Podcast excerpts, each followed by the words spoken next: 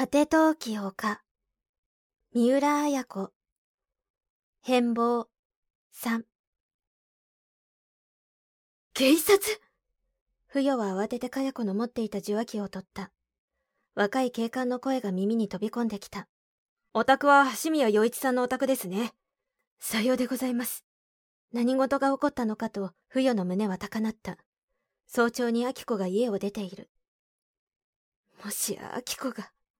秋子の鉄道に飛び込んだ姿、川に浮かんでいる姿が目にちらつく。実はですね、名寄の少し向こうで、お宅のご夫妻が交通事故に遭いましてね。ご夫妻？不与は聞き違ったのかと思った。陽一は一人で出かけたのだ。妻の自分はここにいる。あの、言いよどむ不与に警官は言った。いや、大したご心配はいりません。奥さんが少し胸を打ちましたが、10日も入院すれば大丈夫です。ご主人の方は大したことはありません。奥さんの方は？警官は明確に奥さんと言った。警官は事故の様子を教えてくれたが、不与はよくは聞いていなかった。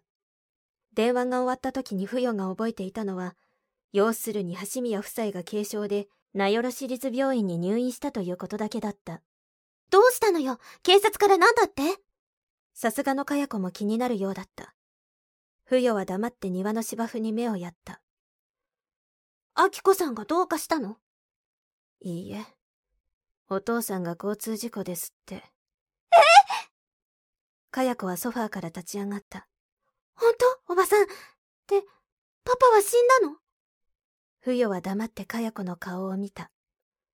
死んだの？かや子の声が上ずった。いいえ、ほんのかすり傷よ。不与の片頬に皮肉な微笑が浮かんだ。何日かすれば陽一の傷は治るだろう。が、今自分の受けた心の深い傷は、決して治ることはないだろう。陽一が女を連れて、稚内まで行ったのだ。そしてその帰りに交通事故に遭い、陽一はその女を妻だと嘘をついたのだ。多分軽傷だからその場逃れの嘘を言ったのだろう。不与の目に、安子の白い顔が浮かんだ。妻は妻でも、元の妻だ。不与は再び口を歪めた。果たして同行の女が安子かどうかはわからない。が、不与は直感でそれが安子だと断定した。はあ、よかった。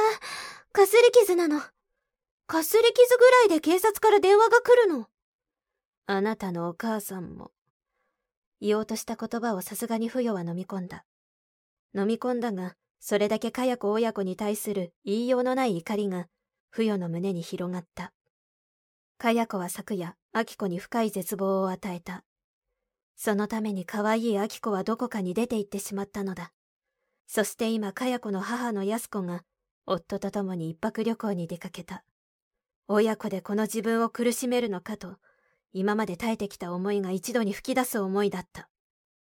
じゃあ、すぐ病院に行かなくちゃ。ねえ、おばさん。おばさん、すぐ行くんでしょ？私もすぐ行くわ。私は行きませんよ。ああ、パパが怪我をしたのよ。どうして行かないの？だって軽傷ですもの。ああ、ずいぶん冷たいのね。驚いたわ。じゃあ、私行ってくる。行くのはご自由ですけど。変ね、その言い方。まるで言っちゃ悪いみたい。行かない方が、お父さんも喜ぶでしょう。ますますわからないわ。とにかくすごく冷たいのね、おばさんって。ええ。かやちゃんほど冷たくはないけど。ああそれどういうこと？さあ、どういうことでしょう。不与は秋子を思った。数日で退院できる陽一に命の心配はない。が、家出した明子は思い詰めて自殺しないとも限らないのだ。第一、夫妻で入院した陽一のところに自分が現れては、陽一も困るだろう。不与は今、自分が思いがけなく変貌していくのを感じていた。この家に嫁いで以来、不与は明子可愛さに、かや子のわがままにも耐えてきた。無論、不与生来の穏やかな性格もあった。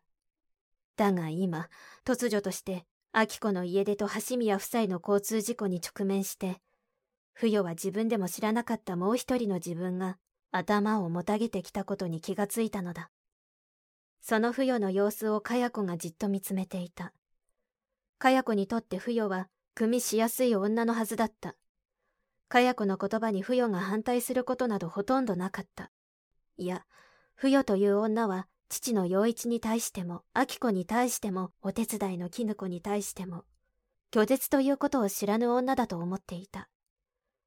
その不与が夫の陽一の交通事故に見舞いに行こうともせず、じっと庭を眺めている姿は、あまりにも意外な姿であった。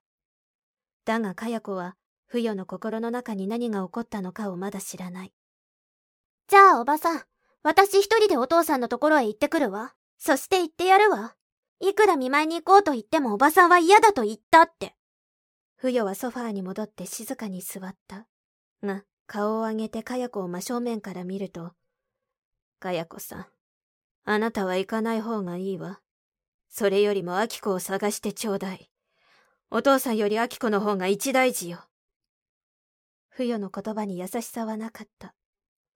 アキ子さんを子供じゃないんだもの。何もバタバタ騒ぐことはないわよ。それよりお父さんは怪我をしたんでしょ？たとえわずかの入院でも。